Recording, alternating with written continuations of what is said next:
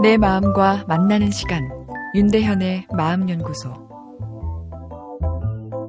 50대 주부가 안 쓰는 물건을 버리지 못하는 남편 때문에 괴로워합니다. 대학교 때 공부하던 책 한 권까지 버리지 못하는 남편이랍니다.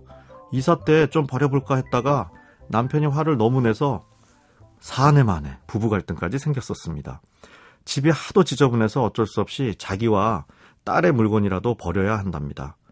남편은 왜 이렇게 과거 물건에 집착하는 것일까요? 과거 물건에 집착해서 버리지 못하는 것은 과거 긍정적 시간관을 가진 것이 아닙니다. 미래 준비 또는 미래 불안형 시간관을 가졌다고 볼 수 있는데요. 지금 쓰고 있지 않는 물건이지만 나중에 혹시라도 쓸 일이 생길까 해서 물건을 버리지 못하는 것입니다. 어찌 보면 알뜰한 것이니 내다 버리라고 싸우다 보면 아내가 논리에서 남편에게 밀릴 가능성이 많습니다. 어찌되었건 절약은 좋은 것이니까요. 나중에 정말 필요할지 모르는 물건을 보관하는 것은 좋은 습관입니다. 그러나 아무것도 버리지 못하는 것은 일종의 강박입니다. 강박은 마음의 불안이 만드는 현상입니다. 강박 행동을 사람이 하는 이유는 그 행동을 해야 마음의 불안이 줄어들고 조절되기 때문인데요. 일종의 불안을 제거하기 위한 개인의 의식 같은 것이지요. 사람의 감정 반응 중 가장 괴로운 것이 불안한 마음입니다. 그렇기에 불안감을 조절해주는 강박 행동은 쉽게 변하지 않습니다. 미래 불안형 시간관을 가지신 분들, 철저히 미래를 준비하는 것이 무엇이 나쁘냐고 반문하실 수 있습니다. 실제로 긍정적인 면도 많죠. 미래 불안형 시간관에 상반되는 것이 현재 쾌락형 시간관입니다. 인생 뭐 있어? 오늘 즐거우면 그만이지 하는 시간관인데요.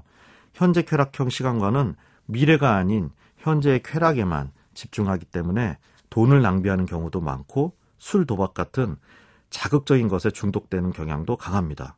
이에 비해 미래 불안형 시간관을 가진 사람은 자기 절제가 강합니다. 술과 도박으로 아내를 걱정하게 하는 일도 없죠. 누가 봐도 모범생입니다. 그러나 항상 미래 준비를 위해 오늘을 포기하다 보니 현재의 행복을 잘 누리지 못합니다. 불안은 위기 관리를 통해 사람을 생존하게는 하지만 삶을 건조하게 만들어 버립니다. 불안한 마음에는 행복감이 잘 스며들지 못하게 되죠. 불안은 일종의 가짜 협박입니다. 쫓기기만 시작하면 그 힘이 점점 더 커지게 됩니다. 그래서 적정 불안이 넘어서는 과도한 불안은 나를 궁지에 몰아넣고 항상 쫓기는 삶을 살게 합니다. 협박의 특효약은 협박을 마주보는 용기입니다. 언젠가는 끝이 있는 인생, 오늘을 즐겨볼란다. 이렇게 현재 쾌락형 시간관을 살짝 받아들이는 것이 삶의 균형을 위해 필요합니다. 윤대현의 마음연구소. 지금까지 정신건강의학과 전문의 윤대현이었습니다.